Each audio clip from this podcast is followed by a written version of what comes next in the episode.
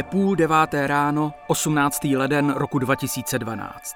V okrajové části Týniště nad Orlicí právě začíná nový den a starší muž míří k domku své sousedky, téměř hluché staré paní, která se zotavuje z náročné operace. Večer předtím jí nabídl, že jí přiveze nákup a chce se ujistit, co potřebuje.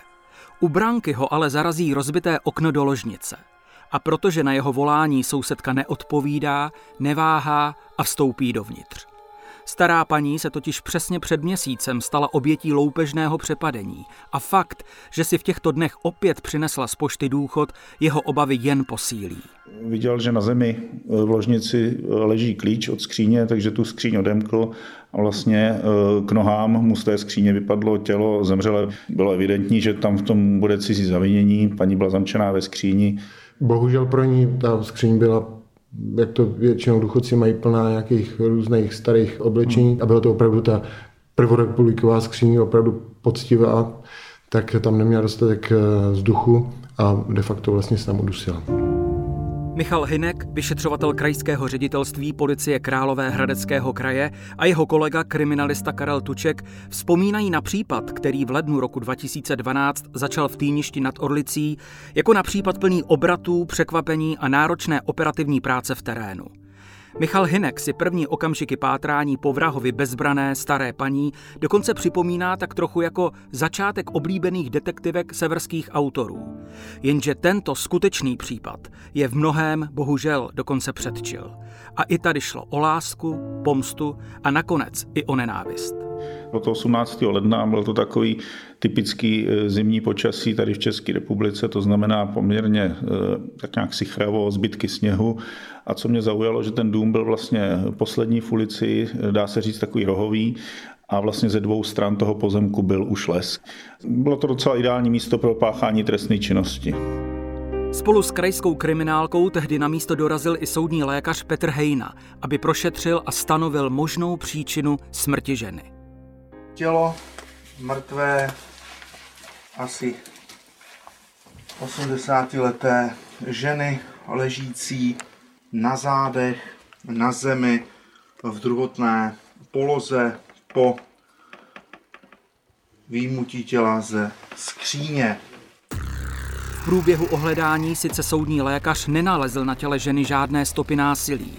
Spolu s kriminalisty ale vyslovil domněnku, že se mohla udusit ve skříni, ze které se nemohla dostat ven. Později to provedená pitva skutečně potvrdila. K tomu činu došlo asi okolo 6 ráno. Podle znalce, podle soudního lékaře, k její smrti, myslím, došlo mezi 7 a 8 hodinou raní.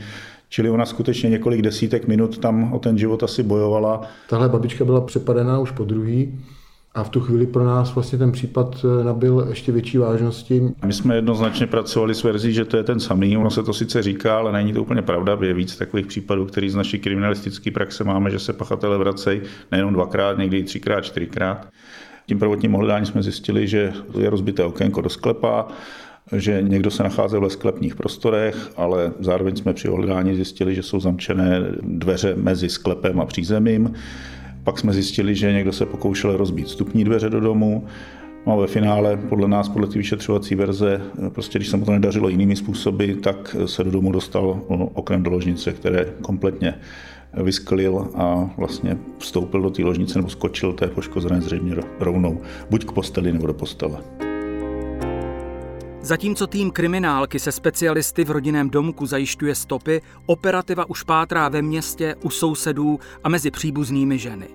Podezření, že půjde o někoho místního, umocňoval fakt, že Lupič šel pro peníze na jisto a také opakovaná dosud neobjasněná přepadení čerpací stanice v Týništi. Po pár dnech intenzivního šetření ale kriminalisté stále neměli žádného konkrétního podezřelého. Během prvního týdne, tuším, jsme úplně přehodnotili ten náš způsob eh, toho šetření a začali jsme, jak se říká, trošku šlapat na paty místní galerce, to znamená, že jsme je postupně vytahovali, všechny se ptali a tak jsme jim se snažili trošku znepříjemnit život. Spolíhali jsme na to, že eh, oni budou chtít se zbavit tohle z toho nepříjemného chování policie a že třeba z nich vypadne nějaká informace. Díky této taktice získal operativec Karel Tuček důležité informace už mnohokrát. A pro tým vyšetřovatele Michala Hinka se všechno změnilo, když v jejich síti uvízl nevyrovnaný mladík s kriminální minulostí. Tomu nakonec povolili nervy a kriminalisty nasměroval na kumpána, kterého znal jen křestním jménem. V den té loupeže seděl někde v hospodě a mm, kolegové svobodního oddělení, když přišli do hospody, chtěli vědět totožnost, doklady a podobně, tak si ho vybrali jako prvního.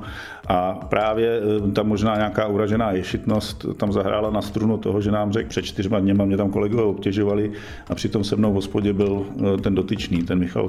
A teď nám začal popisovat, jak člověk, který je vždycky bez peněz, konkrétně tenhle ten, v tomto případě platil za ty kumpány v hospodě, a hlavně nám popsal to, že podobná situace se stala už před měsícem, eh, kdy eh, ten Michal opět disponoval penězi a že tenkrát v tu dobu běžela po ještě informace, že došlo k přepadení nějaké paní.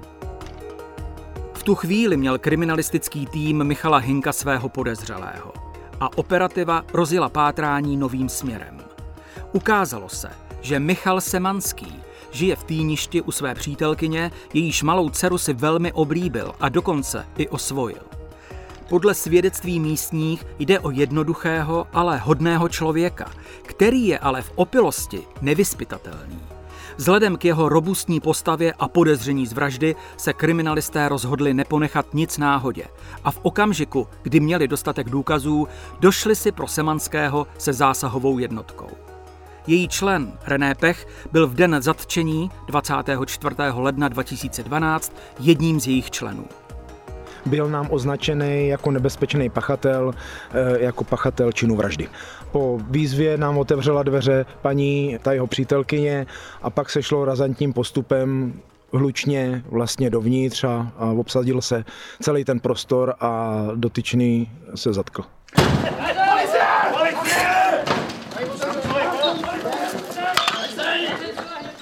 Překvapený Michal Semanský nekladl žádný odpor a už během eskorty na Rychnovské oddělení policie se v autě v přítomnosti zásahové jednotky a členů kriminalistického týmu k loupežnému přepadení seniorky přiznal. Tak já, když jsem ho poprvé viděl, tak to byl takový nějaký, jak bych to nazval, zastydlej rocker, mně přišel takový odrbaný džízce, takový typ prostě kluka z vesnice, sedlácký typ, to se pak později ukázalo i při těch prověrkách na místě, že on disponoval obrovskou silou, ač na to vůbec jako nevypadal. Jako, že by člověk do něj řekl na první pohled, by mu z očí koukala nějaká trestní minulost, to, že to je vyloženě nějaký grázlům, to, to rozhodně ne. O to víc šokující se brzy měly ukázat zločiny, které měl kriminalistický tým Michala Hinka odhalit. Při prvním oficiálním výslechu na rychnovské kriminálce Semanský svoje přiznání nejenže zopakoval, ale potvrdil i celou vyšetřovací verzi kriminalistů. To, jak si starou paní vyhlédl, způsob vloupání do domu i fakt, že ji po celou dobu ohrožoval nožem. Přiznal prosincový útok i svůj lednový návrat pro její další důchod a ukázal, kam později odhodil nůž, kuklu a další věci. Popíral ale jakoukoliv vinu na smrti staré paní. Byl si prý jistý, že ji ve skříni někdo najde a osvobodí. To, jak Semanský tehdy vypovídal, si vyšetřovatel Michal Hinek připomíná ve spisu. Tady popisuje třeba, jakým způsobem eh, paní dostal do té skříně. To je samozřejmě taková emotivnější část výsledku, kde on říká neustále, říkala, že nechce ve skříni zavřít, tedy doslova něco, co já dvakrát řekla, nezavírejte mě. Já jsem jí na to ovšem nic neříkal. Svojí rukou jsem její levou nohu nadspal zpět do skříně, jo? protože ona se snažila samozřejmě z té skříně nějakým způsobem bojovat, snažila se z toho dostat. Na dotaz vyšetřující uvádím, že vím o tom, že pokud je osoba zavřena ve skříni a vydýchá si vzduch, tak zemře. Paní státní zástupní mě pak přesvědčila o, o tom svém názoru, že pokud seniorku v takhle špatném eh, stavu někdo zavře do skříně na okraji obce, kde nikdo jiný nebydlí, takže mohl minimálně předpokládat, že zemřít může, takže tam viděla jako takzvanou vraždu v nepřímém úmyslu. Státní zástupkyně Lenka Faltusová se zúčastnila jak výslechu, tak prověrky výpovědi na místě činu a byla přesvědčená, že Semanský nakonec zabíjet chtěl. On dobře věděl, protože vedle eh, nedaleko žil dlouho se svou předchozí přítelkyní, tak on věděl, že paní Puškozená žije v domě sama. Takže vlastně ten úmysl původní, to znamená získat ty peníze, se změnil v úmysl jí zabít. Protože jí strčil do té skříně, mohl předpokládat, že jí je k 80 letům, že je to drobná stará seniorka, která si tu pomoc nepřivolá. To znamená, že mohl předpokládat, že dojde k její smrti. Takže jsem tehdy jim říkala, eh, rozdělte ten útok na dva útoky. První je část loupežná, tam to poté, co on získá ty peníze, ukončíme ten výrok toho usnesení o zahájení a pak začneme tím, že ji chytil za ruce, strčil ji do té skříně, zamkl ji v té skříni a tam se ten úmysl změnil a tam už to bude vražda. Michal Semanský byl ve vyšetřovací vazbě a kriminalisté schromažďovali další důkazy v jeho okolí. Vyptávali se mezi známými i jeho nejbližšími a téměř souběžně zjistili, že jeden strýc Michala Semanského je veden jako pohřešovaný a druhý zemřel za nevyjasněných okolností při požáru. Právě k tomuto strýčkovi z Olomoucka navíc zjistili, že ve stejný den, kdy zemřel, přišel Michal Semanský domů ke své družce s 90 tisíci korunami. Operativec Karel Tuček vzpomíná, že tehdy je při výslechu zaujalo, jak se Semanský přehnaně bránil obvinění. Na to jsme se zeptali vlastně na, na toho svého stříčka Sudkova a tam opět nás ujišťoval, ale opravdu, jestli s tím má něco společného. A on nám řekl, ale opravdu chlapi, ale opravdu, ale opravdu, opravdu ne, já s tím opravdu nic společného nemám. Takže jsme se nějakým způsobem dopracovali po nějakých půl hodině plus minus k tomu, že se nám teda doznal i k tomu strýčkovi. Strýce na Olomoucku Semanský zabil v září roku 2009 a jeho vraždu se pak snažil zamaskovat požárem v domě. Ze skrýše, o které věděl z předchozích návštěv, ukradl 90 tisíc, aby se mohl postarat o osvojenou holčičku. On miloval svoji dceru, kterou si vzal za svou, té své tehdejší přítelkyně. A vlastně ty peníze, které získával tou trestnou činností, byly proto, aby ta dcera byla spokojená. To byla druhá tvář Michala Semanského. Ale přestože mu od dětství pro jeho světlé, kudrnaté vlasy přezdívali anděl, ke strýci ze Sudkova zřejmě necítil nic. Lenka Faltusová i s týmem kriminalistů v čele s Michalem Hinkem hned tři dny po jeho přiznání odvezli Semanského do Sudkova na Olomoucku k provedení prověrky výpovědi. On si ukradl kolo a, eh, jak říkám, vydal se na cestu týniště eh, Sudkov, což je prostě u zábřehu na Moravě. Eh, kdo tu oblast zná, tak ví, že je potřeba překonat tam trošku takové kopečky na pomezí Čech a Moravy. Takže on na nějakým odcizeným kole, který nebylo úplně asi ve formě, oblečen v takovém oděvu, v kterým podle mě se musel potit šíleným způsobem, tak vyrazil na trasu, která měla řádově okolo 90 km a poměrně velký převýšení. Vyrazil někdy v ranních hodinách a e, poměrně dost zničený tam dorazil někdy ve 3 hodiny odpoledne. Tvrdil, a to je samozřejmě neuvěřitelný, je, že nějakým způsobem požádal e, strýčka svého, ke kterému jezdil v dětství na prázdniny, o půjčku No, Streets eh, ho odmítl. Co on na to teda? On že ne, že, no, že nepůjčí. Tak jsem se s ním chvíli dohadoval, pil jsem si kafe. A, a ještě jsem se jednou pokusil s ním, že půjčil, řekl, že ne a že mám jako odejít. Takže chtěl, ať odejde, dál, dál, dál tu návštěvu nechtěl protahovat nějak, jo? Ne, ne. Takže co bylo dál? No tak já jsem se zvedl, Aha. ještě jsme se tady hádali. Šli jste tudy, dobře, ty jdeš, ty šel za vámi, dobře. Takže jste se dostali zpátky do chodby, jo?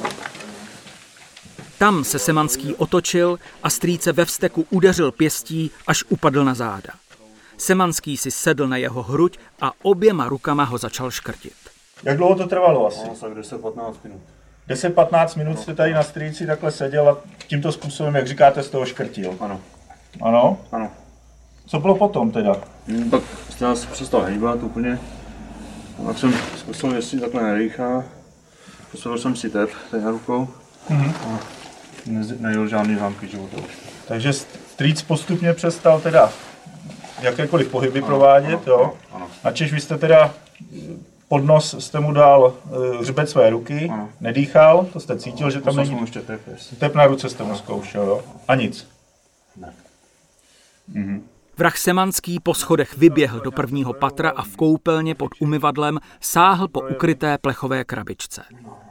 Tady jsem vzal peníze. Dá se říct, že teda jste šel na jisto, věděl jste, kde ty peníze budou? Jak jste to věděl, pane Eh, Bílen? Já, když jsem tady byl uh, za středou v létě, Mhm. 2008, tak středa ukazovali mám peníze. V létě 2008 nebo v létě 2009? 2008. Čili rok před činem. Vám strýc ukazoval, kde má peníze, jo? Já jsem tady byl na dovolenou. Po vraždě si Semanský přivolal taxi a vrátil se domů. Později taxikář vypověděl, že si na něj pamatuje, protože za jízdu platil téměř 2,5 tisíce a navíc mu nechal jen 3 koruny. Potom, co Michal Semanský popsal, jak zavraždil svého strýce na Moravě, rozhodli se kriminalisté cestou domů připravit půdu pro další jeho možné přiznání. Druhý strýc Semanského zmizel, když si jako každý měsíc jel z Prahy vybrat důchod do Lípy nad Orlicí. Pravidelně tam přespával na zanedbaném statku, kde tehdy žil Michal s matkou a nevlastním otcem. Vědělo se, že strýc z Prahy v únoru roku 2011 skutečně odjel, ale o jeho dalším osudu neměl nikdo tušení. Michal ale svůj podíl na strýcově zmizení zatím rozhodně popíral. My jsme se začali přemístěvat zpět do Hradce Králové a vlastně pod tím číslem jednacím toho spisu eh, pražského jsme eh, začali se Semanským hovořit o tom zmizelým strýčkoj. To si myslím, že byl v jednu chvíli, když už jsme viděli, že se začíná lámat, tak nastal takový docela pěkný koncert, jak chudák maminka, co asi bude dělat, až my přijedeme na ten pozemek k ním, budeme tam všude bagrovat, hledat, kopat a nějakým způsobem jsme ho neustále takhle eh, načínali, ať nám radši ukáže, kde to tělo je, že víme, že s tím má něco společného. Taktika kriminalistů padla na úrodnou půdu.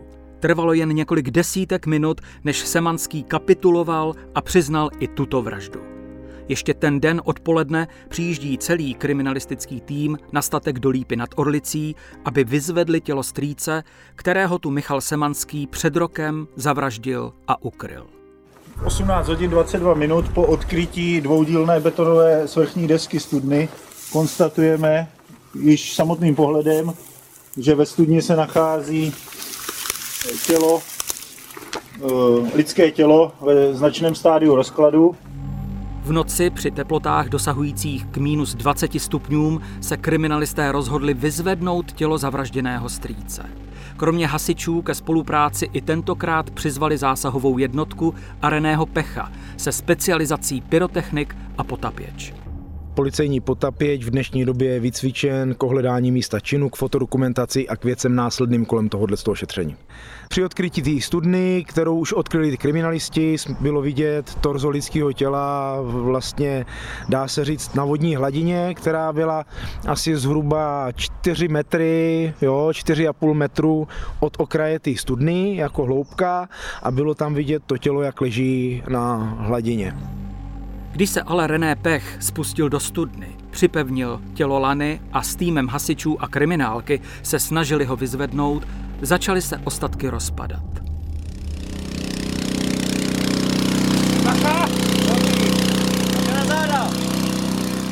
Vyproštění se v tu chvíli muselo přerušit a celý tým hledal jiné řešení. Soudní patolog přišel s nápadem, že to necháme uvázaný, budeme to zvedat pomalu a hasiči nám doplnějí tu studnu vlastně vodou z cisterny a který se nám to takhle zvedne a aby jsme to prostě tělo nepoškodili. Potřebujeme to táhnout spíš nahoru. Ale netahejte ho. Jako dobrý, dobrý, dobrý, takhle. Voda, stop! No. A teďka ho zkusíme, my ho zkusíme. Povdali s tou nohou. Tělo po vytažení ze studniční skruže jeví v celém rozsahu známky pokročilé hniloby, tak eh, jsme to tělo vlastně dostali eh, k úplně k okraji a potom jsme ho přenesli opatrně na položenou plachtu, kde potom jsme ho předávali k dalším úkonům. Následující den se kriminalistický tým i s obviněným Michalem Semanským opět schází na dvoře domu v Lípě nad Orlicí. Semanský při podrobné rekonstrukci okolností, za jakých zavraždil svého strýce, vypovídá stejně jako k předchozí rekonstrukci v Sudkově. Otevřeně, ale potichu a heslovitě. Bylo prý přibližně 30 minut před půlnocí, kdy se s přicházejícím strýcem, vedoucím kolo se dvěma taškami, potkal na dvoře. Strýc se na něj rozkřikl, že mu krade věci a že na něj hned druhý den podá trestní oznámení. V souvislosti s policií, trestní oznámení, tyhle ty věci, to padlo tady, nebo to padlo až později někde dál? Jo, to padlo tady vlastně. No. A co teda říkal no, přesně? Že podá trestní oznámení. Že na vás podá trestní oznámení Druhý den. den. Ano. Jo? Zašel dovnitř, nebo kdy jste se za ním vydal? No, když byl u dveří. Když byl u dveří, takže poškozený dochází ke dveřím. Tak. A když je teda u dveří, tak vy jste se vydal za ním, jo? S jakým úmyslem? Jo, smrtí. Takže z tady z toho místa už jste vycházel za ním s úmyslem eh, tím, že poškozeného usmrtíte. Ano. Pokračování prověrky výpovědi vyplyne, že se rozčilený Semanský v náhlém hnutí mysli vydal za strýcem do chléva, kde měl své věci a kde také přespával. Uvrat popadl provaz, který tu ležel, vešel dovnitř a dohnal strýce, který si u postele právě odkládal kolo. Policejní rekonstrukce uvnitř chléva pokračovala ve stísněném prostoru plném nahromaděných věcí a vyšetřovatel Michal Hinek do protokolu opět opakoval každou hůře srozumitelnou odpověď Semanského. Ten přesně popsal, jak svého strýce usmrtil. Takže poškozený tady vykonával nějaký ty činnosti, jednu tašku si odložil u motocyklu, jednu tady za rohem. Tak nám popište tu fázi, kdy teda jste poškozeného napadl. A po jaký době asi eh, od vstupu sem do těchto prostor? Šel pomalu k posteli po tom, co odložil kolo, po tom, co měl odložený tašky. Vy jste vyšel, dá se říct, z toho svého ukrytu? Já poprosím figuranta, jestli by trošku couvnul k tomu umyvadlu, jako, jako značil obměný. Tak. No, jsem šel rychlým krokem. Rychlým krokem jste teda k němu přistoupil. On k vám byl v té době v poloze zády. Ještě udělat předu. Takže v této pozici, v podstatě, když eh, teda poškozený přicházel k posteli, byl u kraje postele, jste ho napadl ze zadu tímto způsobem. Přehodil jste mu pro vás okolo krku. Jo, takhle jsem, takhle jsem dál k sobě. Takhle jste to táhl k sobě. Jak na to reagoval poškozený? Spadl na dozadu. Čili tímhle tahem vzad jste ho vlastně skácel vzad. Jak moc jste táhnul proti sobě ty konce provazu? No, sorry. Silně. Co dělal poškozený? Se bránil rukama. Bránil se rukama? Jak se bránil rukama? No, chtěli vodit. Čili snažil se ty ruce vám roztrhnout. Jak to dlouho celé trvalo? Ale celých 10 minut. Asi 10 minut. Po 10 minutách, co teda? Jsem vstal. Proč jste vstal, pane obviněný? Hýbal se poškozený po 10 Už, už já už se nehýbal. Mrtvého strýce Semanský svlékl a ukryl pod vrstvou peřin v jeho posteli ve chlévě. Když kriminalistům při rekonstrukci ukazoval, kam oblečení odložil, ukázalo se, že bunda, kalhoty i svetr stále leží na židli, kam je vrah před rokem po vraždě položil. Druhý den se Michal Semanský rozhodl, co udělá s mrtvým strýcem. Večer počkal, až zhasnou po uliční lampy a o půl dvanácté se s kolečkem pro tělo vypravil. Vyšetřovatel Michal Hinek se na statek do Lípy nad Orlicí vrátil po letech a připomíná si události oné noci z 20. na 21. února roku 2011. Tak teď jsme minuli 100 dolů. Mm-hmm.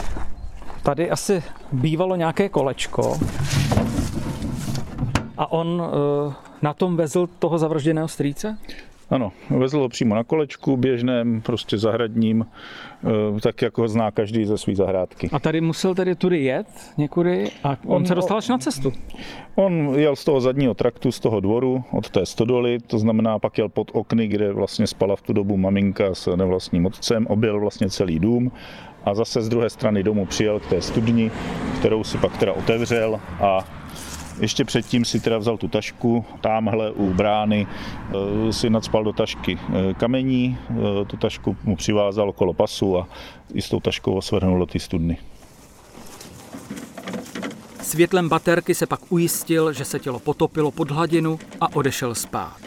Já si myslím, že samotný průběh toho činu je zdokumentován, ukrytí těla rovněž. Pane obviněný, vy sám k tomu chcete něco dodat k průběhu prověrky na místě? To moc no. Že moc litujete svého jednání. Dobře.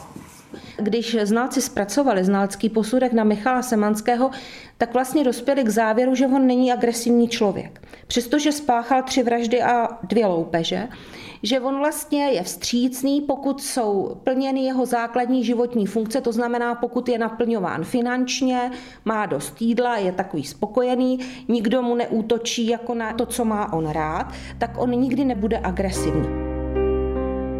On byl slušný člověk do té doby, než potřeboval uspokojit svoji potřebu peněz.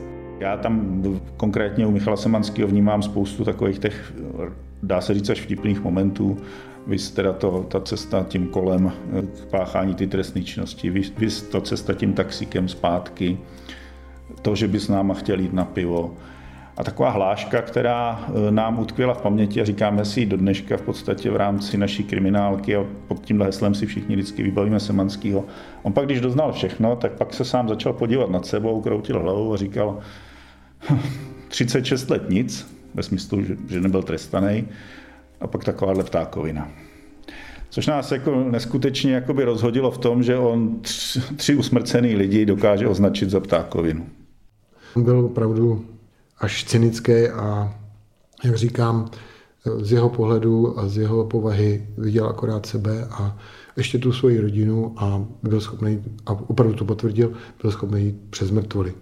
Ještě bych tam sunul takovou jednu, když jsme potom dělali na jiných případech, tak jsme tam měli jiný podezřelý, který s ním sdíleli celý na vazební věznici, tak mezi vězněma se říkalo, že Michal Semanský asi brzo bude propuštěn, protože už nemá žádného příbuzného. Tomu, jak se stavěl eh, vlastně k těm svým vyhlídkám, na dotaz, jak si myslí, že bude trestán, říká zcela klidně, bez emocí, no do životí. To se také po několika měsíčním přípravném řízení skutečně naplnilo. Za tři vraždy a dvě následné loupeže byl Michal Semanský v listopadu roku 2012 krajským a poté i odvolacím soudem odsouzen k trestu doživotí. Protože ale nemá takzvané stížené doživotí, může si po 20 letech odsezených ve vězení požádat o podmínečné propuštění. Tyhle ty věci, které jsou páchány na seniorech, vždycky na člověku zanechají nějakou stopu v tom, že si říkáme, jak je možné, že ty pachatelé se takhle dokážou brutálně chovat k takhle starším lidem, seniorům, být takový bezcitný. Vždycky říkáme, že e, máme pocit, že by i seniori měli být chráněni tím zákonem trošku víc, třeba jako děti jsou, protože e, samozřejmě jsou to lidi mnohokrát už nějakým způsobem bezmocný a ty pachatelé se k něm chovají někdy brutálně, úplně bezdůvodně. Oni by ty peníze mohli získat, stačilo by nějaký, když to řeknu, když už teda páchají trestnou činnost a chovají se takhle, tak někdy používají nadbytečně moc brutality, násilí, určitě i za daleko menšího by násilí získali to, co chtějí a nemuseli by někoho poškodit na životě nebo na zdraví.